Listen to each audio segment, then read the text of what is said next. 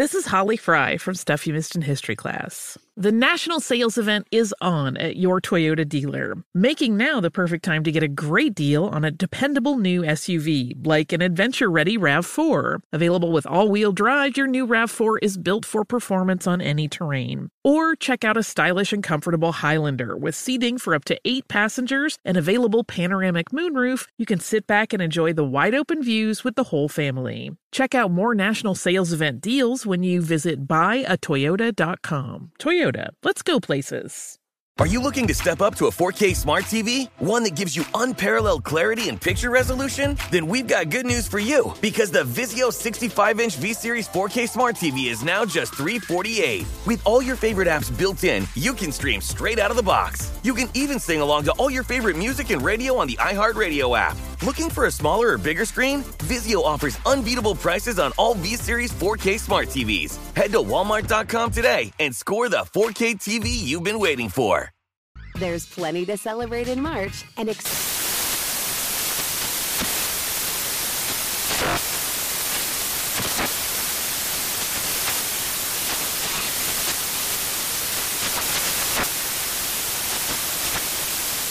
Craft Month with the perfect pizza at home class from Craftsy. And anytime is right to listen to iHeartRadio's iHeart Country Radio. Discover more shows and movies for free. Nine Days in July is a production of iHeartRadio and Tradecraft Studios in association with High Five Content.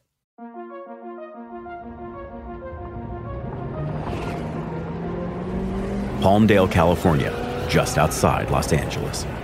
A red Saab Sonett is racing down back streets. Inside are a man and a woman.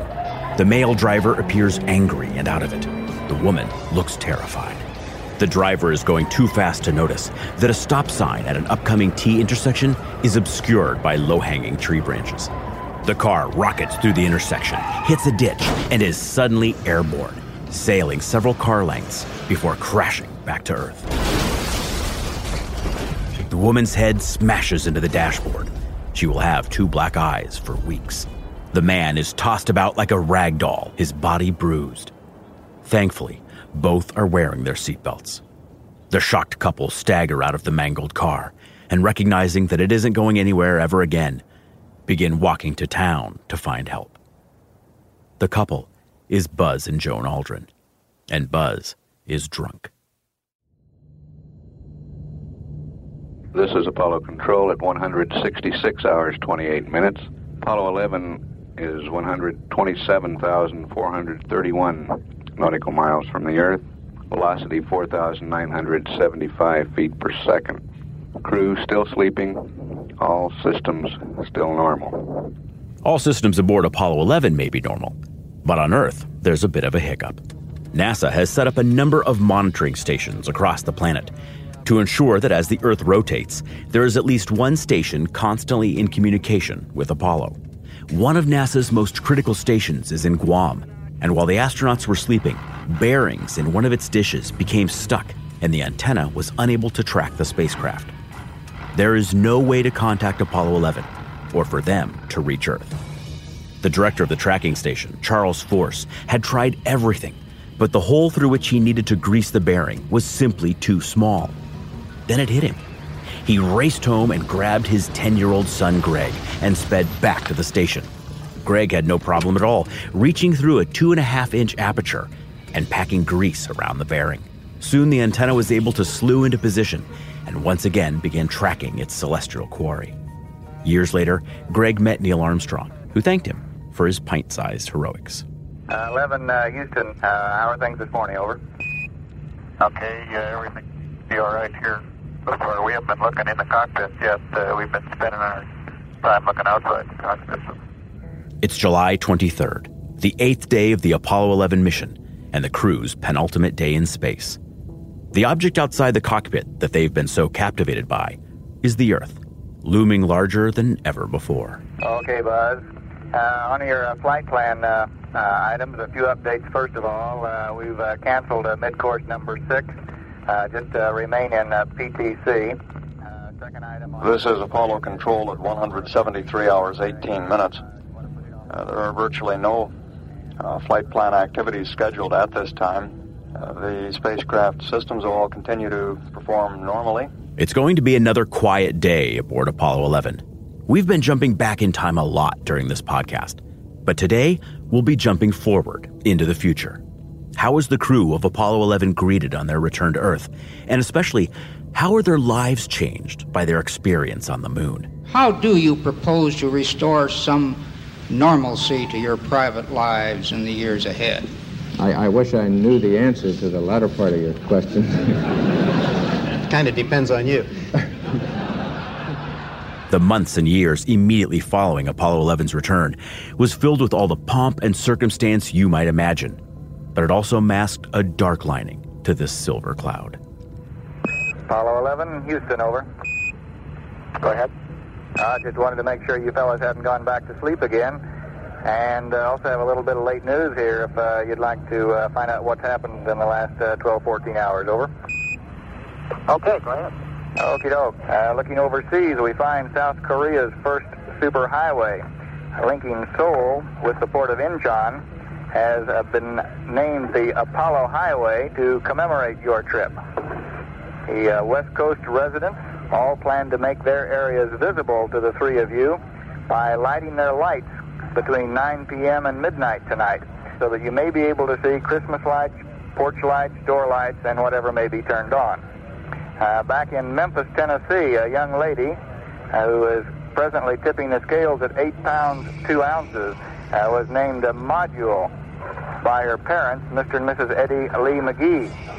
It wasn't uh, my idea, said Mrs. McGee, it was my husband's. She said she had balked at the name uh, Lunar Module McGee because it didn't sound uh, too good, but apparently they have compromised on just Module. Over. Module McGee, a special ed teacher, still lives in Georgia and still loves her unusual name. The All Star game uh, currently being played. The present score at the end of the fourth inning has uh, the National League leading the American League by nine to three. So the hitters are having a good day, as you can tell. The National League would go on to vanquish the American League nine to three. And uh, rain clouds are over the MSC area at the moment. It uh, began uh, raining here just uh, about 10 minutes ago, and uh, last report we were having a pretty heavy deluge. So uh, that's it from the news front for the afternoon here, Apollo 11. Over. thank you very much, Ellen. I think my yard could use some water. Uh, that's uh, very true. I've forgotten exactly how many days it did go, Buzz, but something like 30 days without rain, and uh, we uh, can appreciate uh, the rain we're getting right now. Yeah, that was Neil. Buzz there. I wonder if you could find out when the last time my lawn was cut. Uh, Roger. Uh, Joan wasn't home right now, Buzz, but uh, Janice reports the grass is getting pretty high, and I would estimate that it's uh, going to be close to your knees by the time you get out of quarantine. Over. Neil, Buzz, and Michael returned to Earth very different men than they left just nine days earlier. Not only had they experienced something transcendent and utterly outside the experience of any other human who has ever lived, but they were also greeted as conquering heroes. They were not merely American celebrities, they were global icons. They would forever be changed by their encounter with the moon. Neil Armstrong's biographer, James Hansen even before the Apollo 11 spacecraft gets back uh, and splashes down, Jim Lovell, who is Capcom, the capsule communicator, uh, told the astronauts as they were coming back in, you know, now the hard part's going to start, which is, you know, coming back to Earth and facing everything that you're going to face as the first men who visited the moon. Following their splashdown, which we will cover on our next episode, the men were immediately placed into three weeks of quarantine, just in case they came back with any dangerous lunar microorganisms. While in quarantine, Buzz began drinking heavily. No one thought much of it. After all, he'd just done something monumentally stressful, and military pilots are known to blow off some steam with a couple drinks. What no one knew, including Buzz, was that this would become the norm for the next decade. Three days after they were released from quarantine, the crew of Apollo 11 hunkered down for a relentless victory lap. And there was one day, you know, in August when they start in Houston. They go to New York City for a ticker tape parade. In New York, people dumped so much confetti that the astronauts, riding in open convertibles, could not even see the sky above them. Look at that car banked with confetti and waste paper. They're knee deep in it. The back of the car. It's a good shot. We haven't seen that before. One million New Yorkers lined Wall Street and Broadway for a look at the crew. That's more than turned out for the festivities celebrating the end of the Second World War. That same day, they head to Chicago for another big parade. State Street is crowded with Chicagoans wishing well to the astronauts Apollo 11. By Chicago, Buzz's face ached with all the smiling he was doing. He was overwhelmed. Everywhere he went, people asked him what it was like to walk on the moon, but he never had a good answer. They wanted something philosophical, something spiritual, something profoundly poetic that spoke to some deeper meaning of life. But he was just an engineer. The words he uttered on the moon's surface, magnificent desolation, slowly began to describe what was going on inside of him. And they end the day out in Los Angeles in Beverly Hills, where President Nixon has a big black tie uh, dinner for them with all kinds of VIPs. And uh, that's just one day. President Nixon presented each of the men with the Presidential Medal of Freedom. And we are therefore awarding them tonight the Medal of Freedom, the highest civilian honor that we can present to an American citizen. Remember Steve Bales, the flight controller who recognized that the Eagle was still go for the moon despite all of those alarms? He was there too, and unbeknownst to him, was called up to receive the same award from the president on behalf of the entire white team in mission control. I told my parents, I'm going to this dinner. I don't know, probably you won't see me, but I'll be back in the back somewhere. One of the guys on whatever network was carrying it said there, there's this young guy, Steve Bales, going to come up and be given this award. They about fell off their chairs. I mean, they couldn't believe it. This is the young man when the computers seemed to be confused and we, when he could have said stop or when he could have said wait, said go. Three days later, another parade was thrown for the crew back home in Houston, where 300,000 people lined the streets to catch sight of Neil, Buzz, and Michael. That evening, 45,000 people packed the Astrodome to see them on stage. Frank Sinatra was there too. He sang Fly Me to the Moon. They had an appearance before a joint session of Congress where they gave a talk. They brought with them two flags that they had carried on the lunar module to fly over each house of Congress. Neil wasn't comfortable as a public speaker, but by all accounts, he always rose to the challenge and dazzled his listeners. The formality and pomp of everything terrified Buzz. After parades in their hometowns, it was time for Operation Giant Leap. NASA Chief Historian Bill Barry. President Nixon had plans for them. He wanted to make sure that everybody knew that we won the race to the moon. And so uh, he sends them off on a world tour. One of the wives said at one point, and now it begins. And that was a reference to the fact that they were leaving their normal lives behind. That was space historian and author of A Man on the Moon, Andrew Chaikin. With their wives beside them, the Apollo 11 astronauts visited 28 cities in 23 countries, meeting with 20 heads of state in just 37 days. Neil Armstrong, the first man on the moon, led the way on this historic meeting. Her Majesty, her husband, and family, like the people of Britain, were proud to greet the space trio. Buzz later confessed that traveling to and from the moon was less exhausting than jetting between Mexico, England, Iran, India, Japan, and Zaire. I always refer to this as the mission they never trained for, right? You come back from the moon and suddenly you have to go be public celebrities, you have to make speeches at dinners, you have to be meeting heads of state, and, you know, uh, shaking so many hands, being in one parade after another, having to sign autographs. You know, this was not what they had originally signed up for as test pilots and fighter pilots, but it came with the job of being a conquering hero. Mike Collins adapted pretty well to the world tour, and Neil seemed to do pretty well at it too. But it really took its toll on Buzz because they really weren't prepared for that. Hundreds of thousands of people came out to see them. In Berlin, it was more like a million. But cracks were starting to show in Buzz. His wife Joan kept asking her husband to tell her about his experiences on the moon, but Buzz kept brushing her off, saying he was so tired of talking about that subject. According to Lily Koppel, the author of the Astronaut Wives Club, he began acting more and more erratic. In Rome, he was out partying all night, La Dolce Vita style. Buzz felt like he had been being a very good boy. He'd done what NASA asked of him, so he sort of allowed himself to sort of start letting loose a bit. Buzz began to drink, he began to dance, he began to show his dissatisfaction with what he saw as, I think, propaganda role that he had played. Both Neil and Michael noticed something was the matter, but they didn't know what it was or how to help. At one point, Bill Carpentier, the Apollo 11 flight surgeon, pulled Buzz aside and asked him if everything was okay. Buzz admitted to being overwhelmed and accepted some pills. He was having a space age existential crisis. At some point, he turns to Joan and she's sort of wondering why he can't just enjoy this moment of glory. And he just said to her very flatly, Joan, I've been to the moon. Nothing in our lives is ever going to be the same again.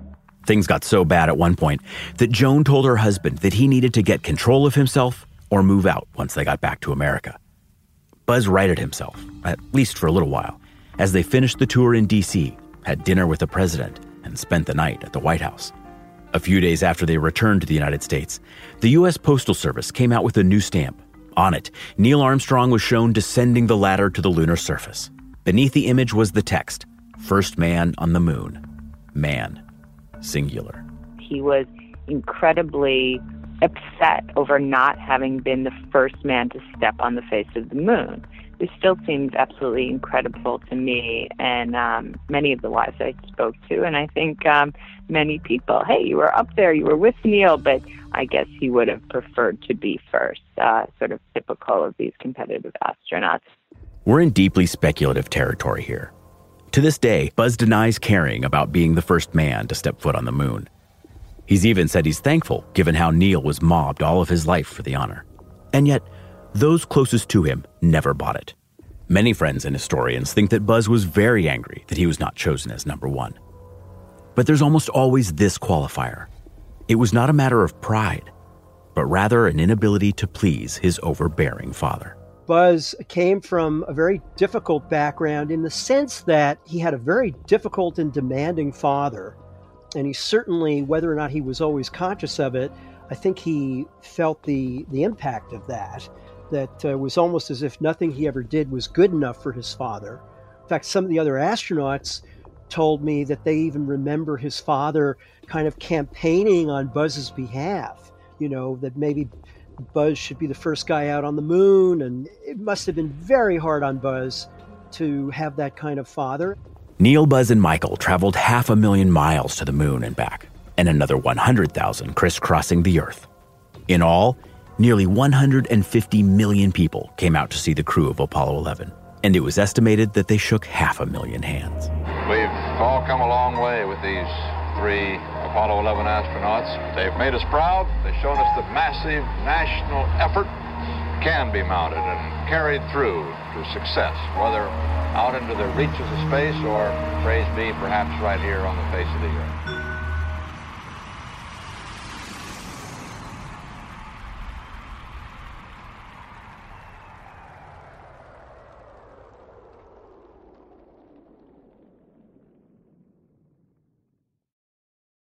Are you looking to step up to a 4K smart TV? One that gives you unparalleled clarity and picture resolution? Then we've got good news for you because the Vizio 65-inch V-Series 4K smart TV is now just 348. With all your favorite apps built in, you can stream straight out of the box. You can even sing along to all your favorite music and radio on the iHeartRadio app. Looking for a smaller or bigger screen? Vizio offers unbeatable prices on all V-Series 4K smart TVs. Head to walmart.com today and score the 4K TV you've been waiting for.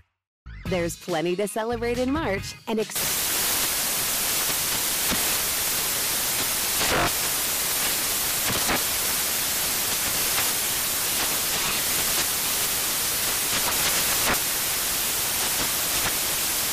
Craft Month with the perfect pizza at home class from Craftsy. And anytime is right to listen to iHeartRadio's iHeart Country Radio. Discover more shows and movies for free.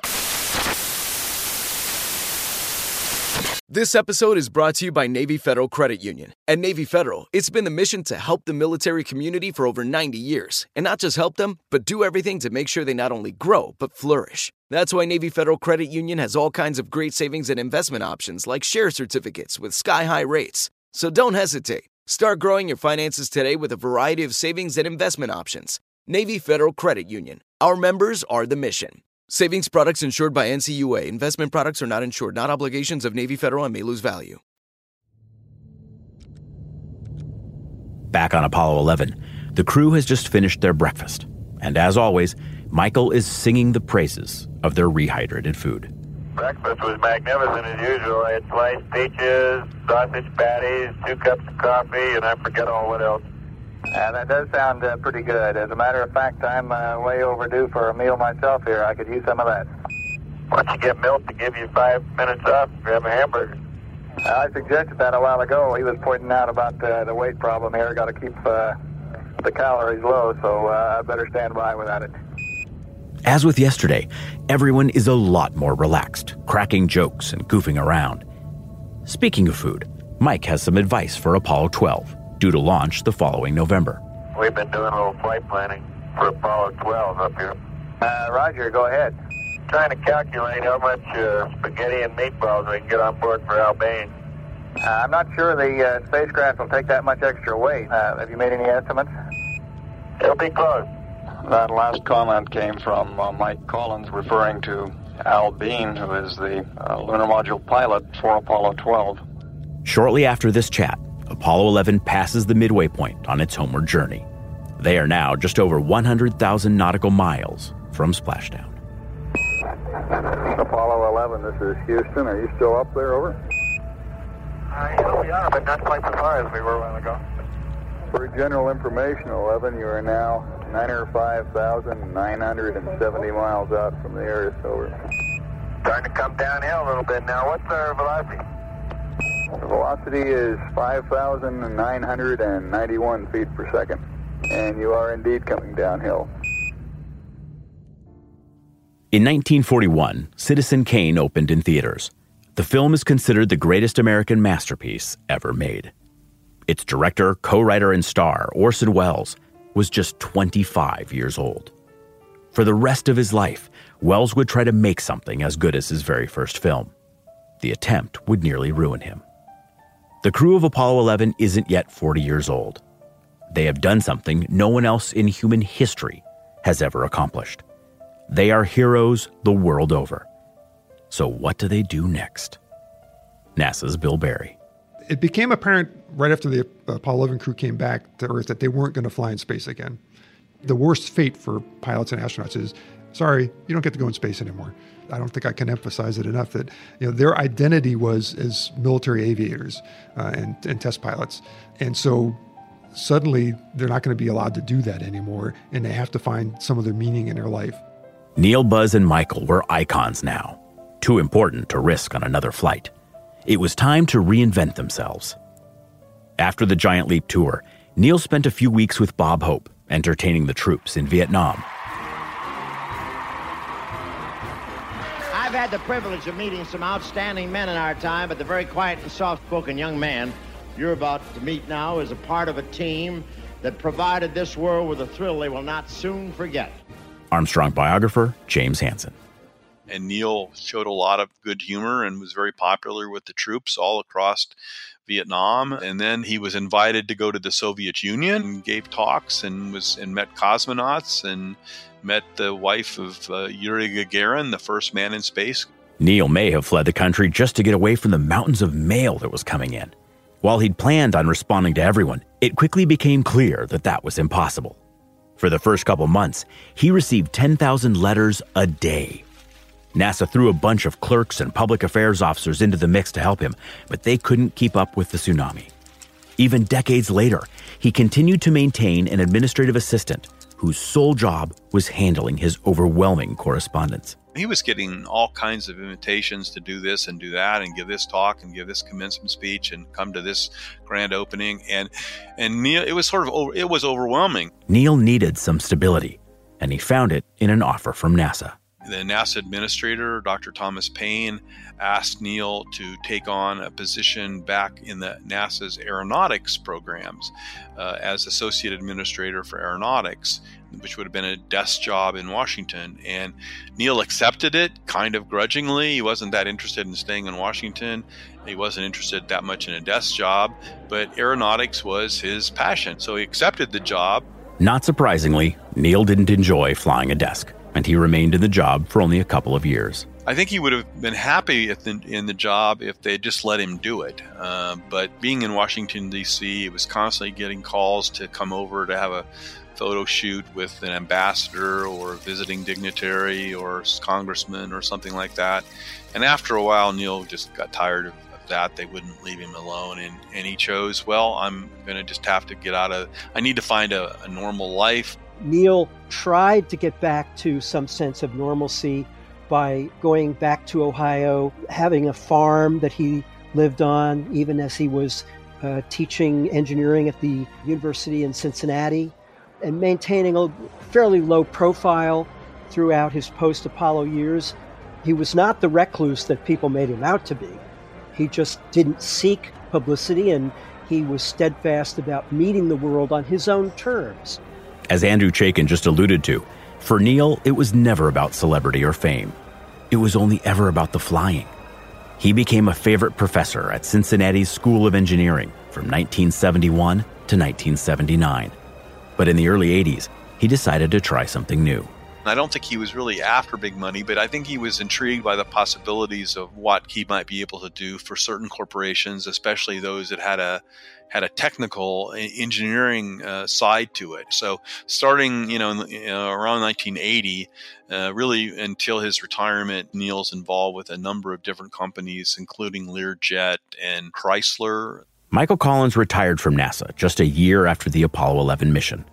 Having basically worked as a U.S. diplomat during the Giant Leap Tour, Michael took a job he would later describe as plush purgatory. He actually volunteers to be the Deputy Assistant Secretary of State for Public Affairs, and he does that for a year or so. And like his colleagues, after about a year or so in his, in his alternate career, there realizes that uh, there's another opportunity I like better. He became the first director of the National Air and Space Museum, where he uh, supervised the design, the development of the exhibits, the construction of the building, uh, made sure that it came in on time and under budget when it opened right around the time of the nation's bicentennial uh, in 1976 on July 4th. After that, he became the Undersecretary of the Smithsonian. This beautiful new museum and its exciting exhibits of the mastery of air and space is a perfect birthday present from the American people to themselves. Neil and, and Mike, I think, make a, a pretty good adjustment. Buzz had a harder time with it. Buzz came back from the moon a changed man, Joan said. After the world tour, Buzz was emotionally exhausted and physically drained. His marriage was coming apart, and he was haunted by an all consuming aimlessness. What does a man do for an encore after walking on the moon? He later wrote in one of his autobiographies. At home, he was moody and dismissive, he stopped talking to his kids and would spend hours in front of the TV. Nearly every night was fitful and sleepless. He was a hero without a sense of purpose. About the only thing consistent in his life was his drinking. In April of 1970, less than a year after the splashdown of Apollo 11, Buzz met a woman named Marianne at an Air Force event in New York. He was immediately attracted to her, and she to him. She represented everything he felt his marriage currently lacked life, color, and vitality. It wasn't long before he and Marianne began a secret affair. He began taking regular flights to New York to see her, under the pretense of needing to maintain his flight hours. Marianne was about the only bright spot in his life. He still needed a job. And the Air Force says, well, we'll put you in charge of the test pilot school. Which was not really the assignment he wanted. I don't think was a very good fit there. Buzz's son, Andy. That I, I know he very much wanted. He wanted to run the Air Force Academy. I, I think that was his real passion. And I think he was frustrated that he didn't do that. Buzz had zero test flight or administrative experience, but at least it was a job. At least he had purpose again. But it wasn't long before the hopelessness returned, and Buzz checked himself into a San Antonio medical clinic. The official reason for Buzz's stay was to treat some back and neck pain, but really he was there to come to grips with his deteriorating mental health. There was great stigma attached to mental illness in the early 1970s, and Buzz was convinced, not incorrectly, that if word got out, his career would be over and his status as an American hero severely tarnished.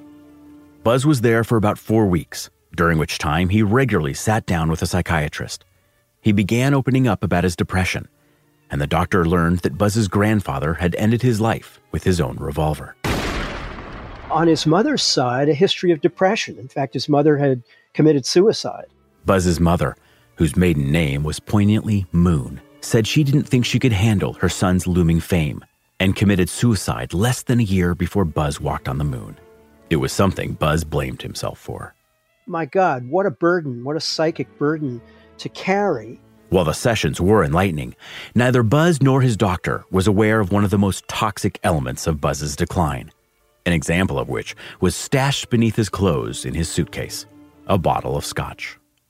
When Buzz checked himself out of treatment, he was feeling better, though his doctor warned him that he still had a long way to go. One of the first things Buzz did was fly to New York to see Marianne, but he quickly learned that she had decided to end their relationship and marry someone else.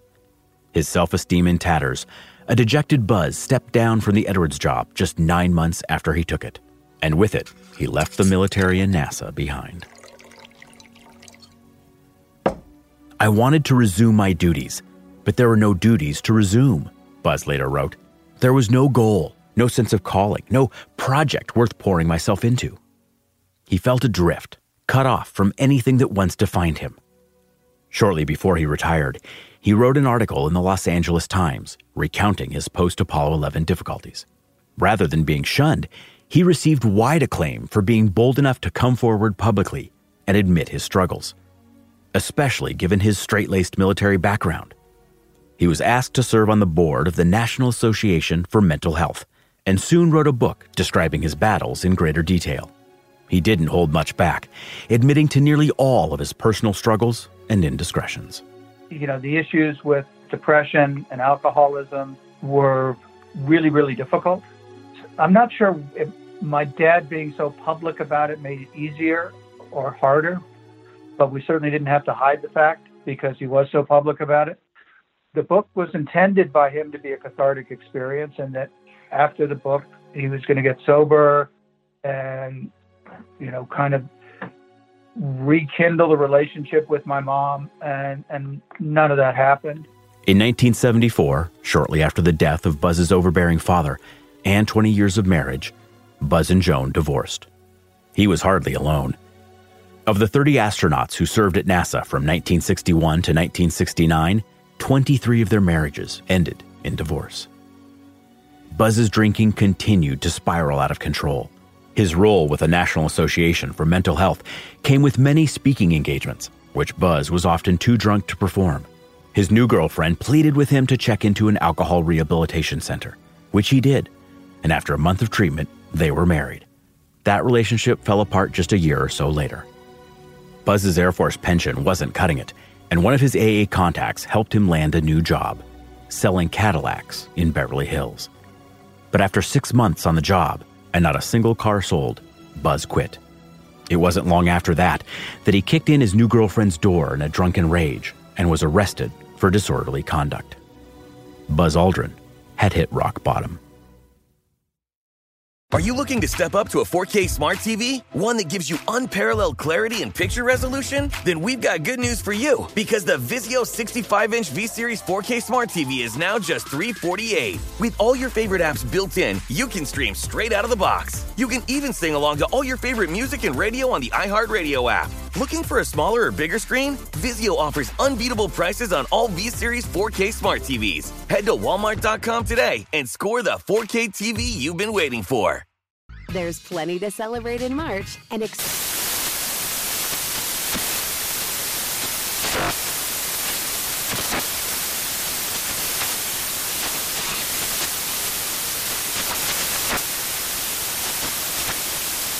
Craft Month with the perfect pizza at home class from Craftsy. And anytime is right to listen to iHeartRadio's iHeart Country Radio. Discover more shows and movies for free.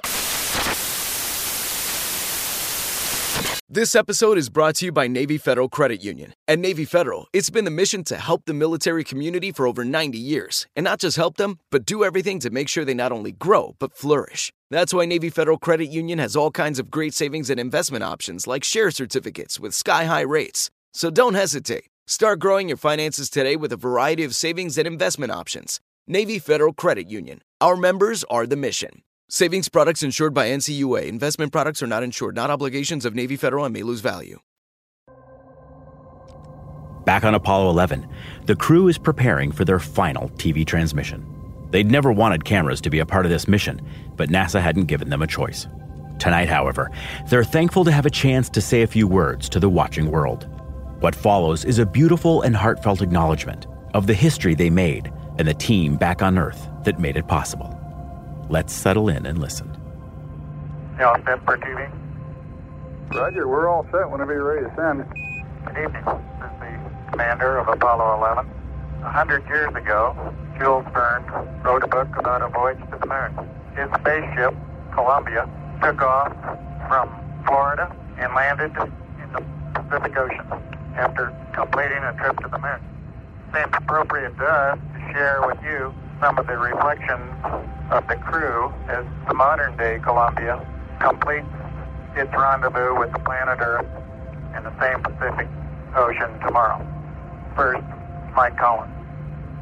Roger, this trip of ours to the moon may have looked to you simple or easy. I'd like to assure you that that has not been the case. The Saturn V rocket, which put us into orbit, is an incredibly complicated piece of machinery, every piece of which works flawlessly.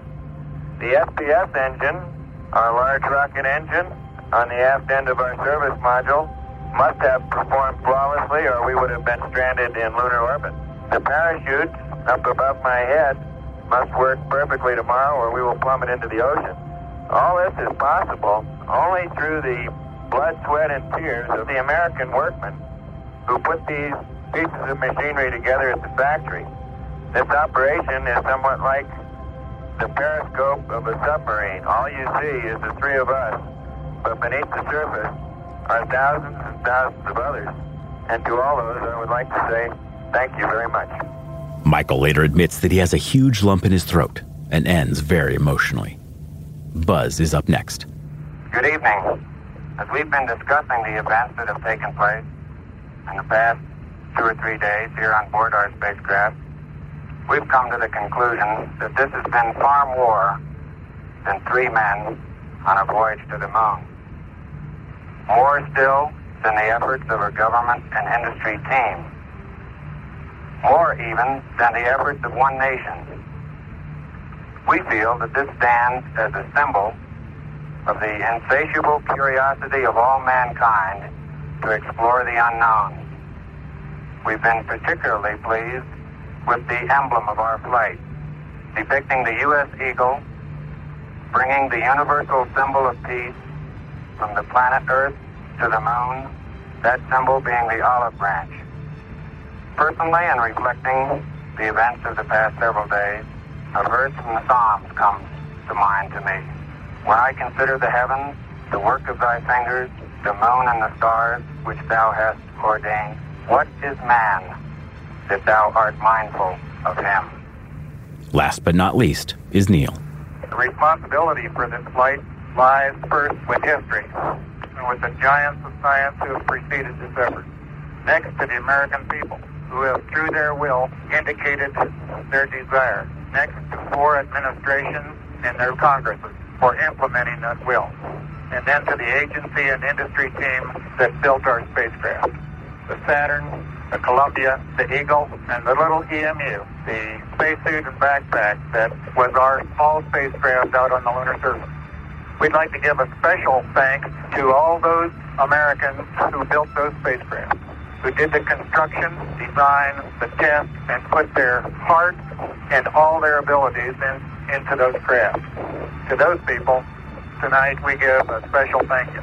And to all the other people that are listening and watching tonight, God bless you. Good night from Apollo 11. I can think of few better ways to begin winding this podcast down than to let these men gush about the very people whose voices we've been hearing over the past eight episodes. Those who designed, built, and tested the spacecraft in which they've been traveling.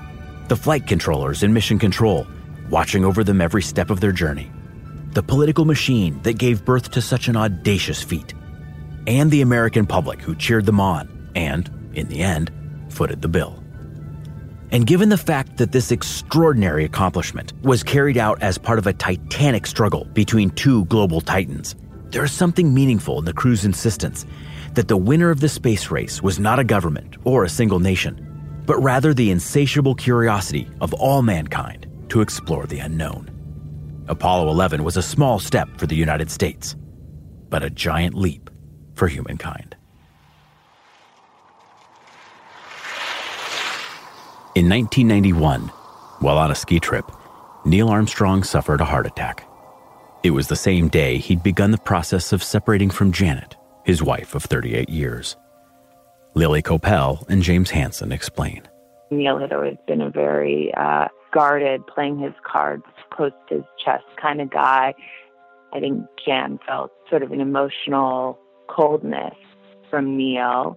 I think Janet had hoped all along that that Neil might change in in, in important ways, and their relationship uh, that Neil could be more present for her. Then I think you know she was hoping that when he left the astronaut corps and then and then left NASA and they went back to Ohio and he got this teaching position and they got this farm, uh, that that would all be enough for things to change in, in ways that would make the relationship healthier and the whole situation of the family uh, better.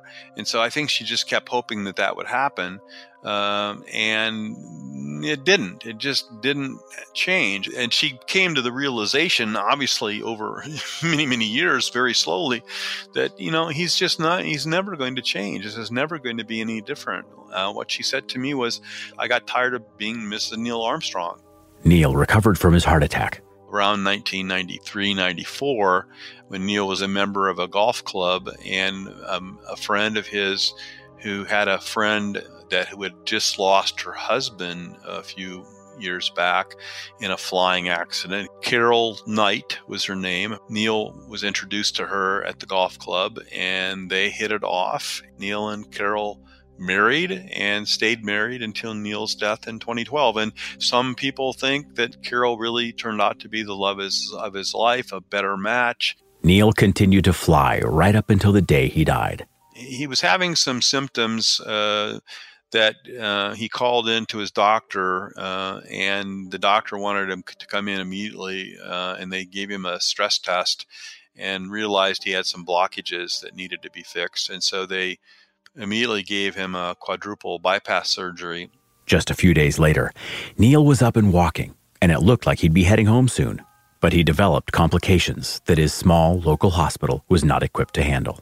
A man who could have died a zillion different ways as a pilot, you know, in combat in Korea, in you know, flying airplanes at Edwards, uh, as an astronaut. For him to die in the way that he did, you know, I feel is extraordinarily tragic. And, and it sort of makes a, a very unfortunate ending to what had been a really remarkable life.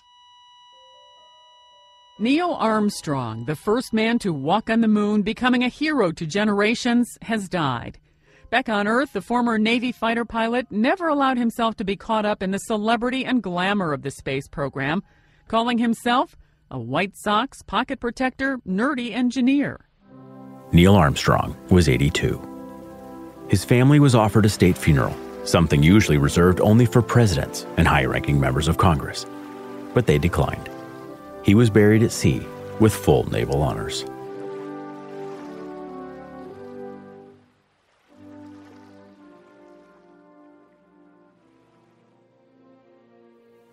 Pat Collins died in 2014 after suffering a stroke.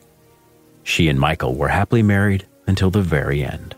Pat and Michael Collins were one of just a handful of space couples that stayed together. Pat was a very liberated woman, and Michael Collins, perhaps this is one of the traits of any good marriage, let her be herself. According to Andrew Chaikin, Michael was the most successful at maintaining a sense of normalcy after Apollo 11's return. Mike was of the three of them the most user friendly. Mike was the most approachable, relatable. He talked easily.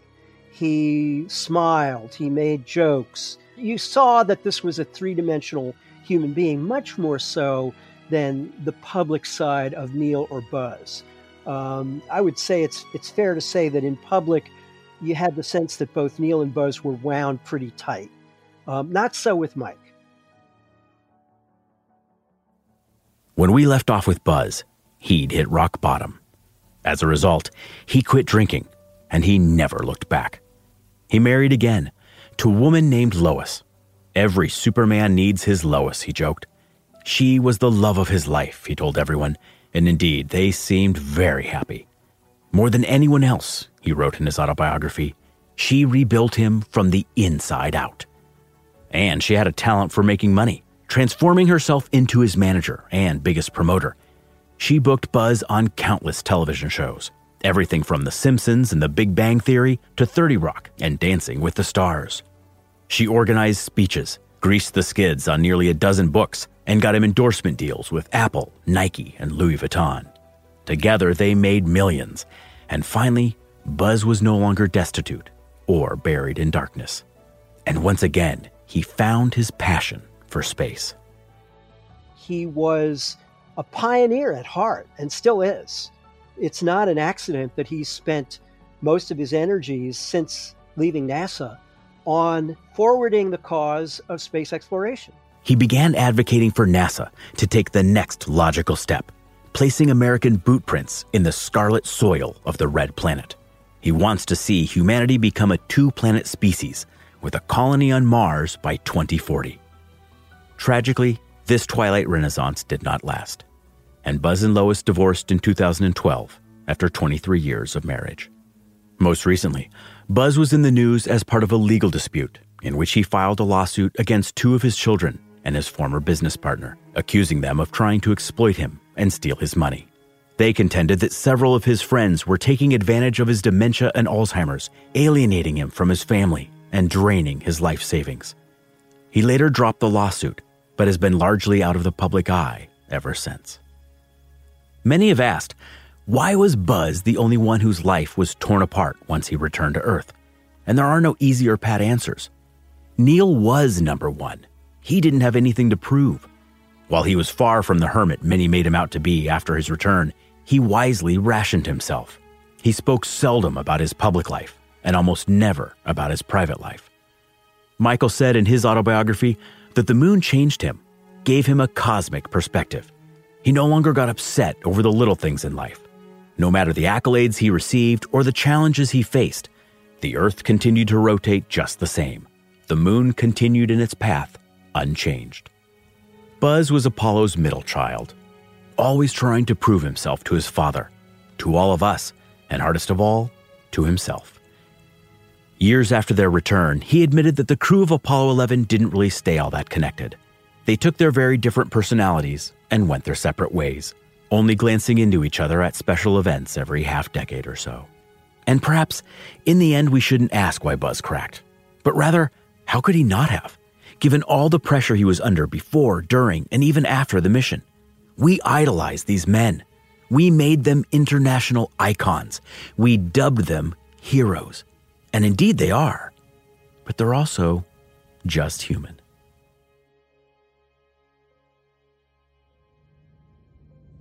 Apollo 11, this is Houston, your friendly green team going off for the night and going off for the last time. We wish to bid you a good night and Godspeed. Back on Apollo 11, Bruce McCandless is saying his goodbyes. The Green Team's rotation won't come up again during the remainder of the mission. Thank you. We appreciate all that fine work done by the by the Green Team, and uh, we'll be thanking you in person when we get back. Really enjoyed working with all of you. Thank you very much. Over. Thank you very much, Bruce. Uh, been a pleasure working with you. Have a nice trip down. Charlie Duke is the next one in the Capcom seat, and he has some bad news.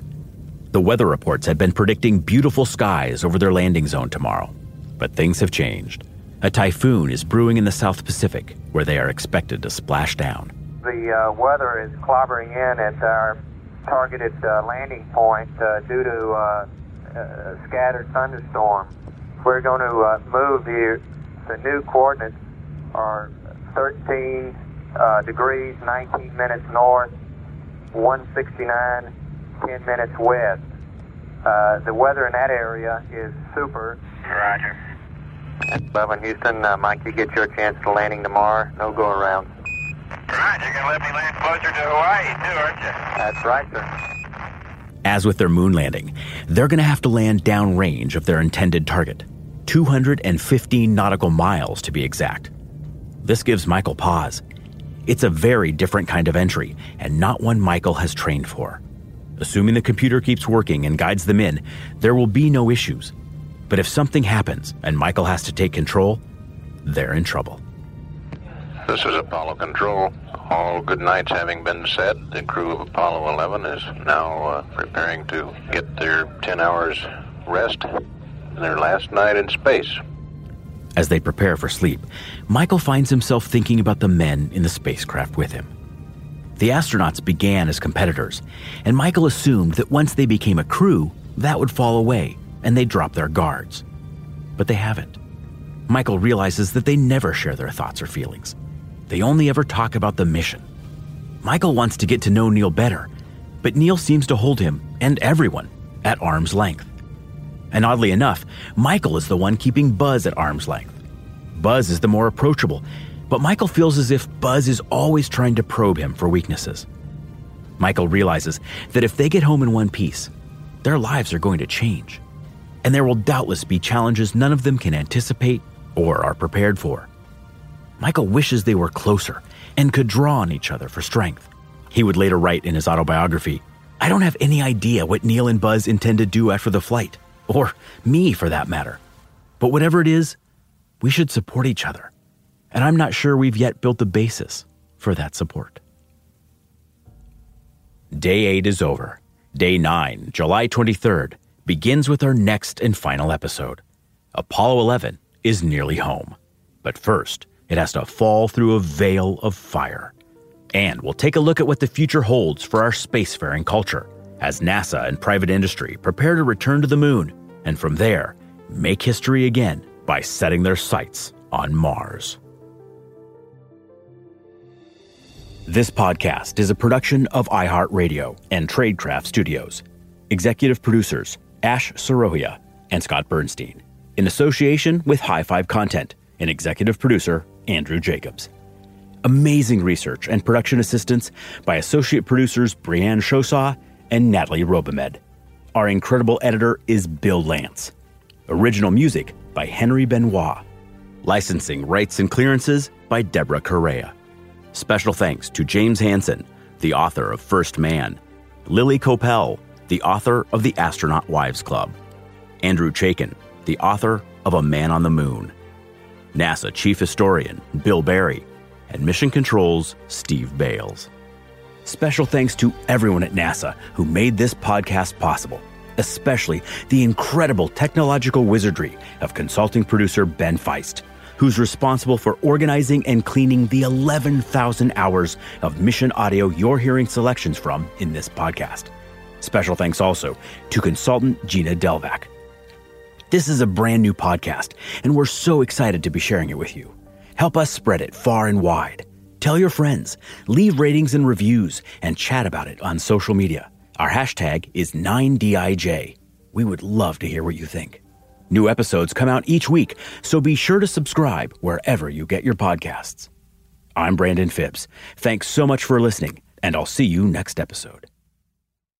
Are you looking to step up to a 4K smart TV? One that gives you unparalleled clarity and picture resolution? Then we've got good news for you because the Vizio 65-inch V-Series 4K smart TV is now just 348. With all your favorite apps built in, you can stream straight out of the box. You can even sing along to all your favorite music and radio on the iHeartRadio app. Looking for a smaller or bigger screen? Vizio offers unbeatable prices on all V-Series 4K smart TVs. Head to walmart.com today and score the 4K TV you've been waiting for.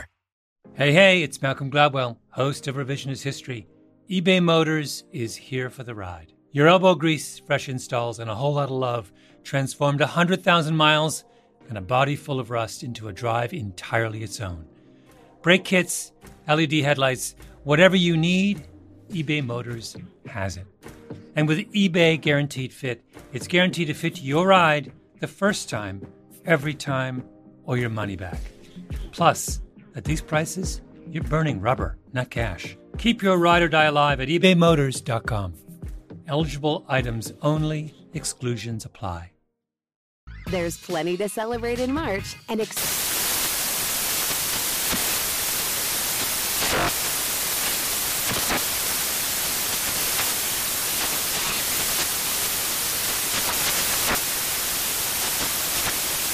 National Craft Month with the perfect pizza at home class from Craftsy. And anytime is right to listen to iHeartRadio's iHeart Country Radio. Discover more shows and movies for free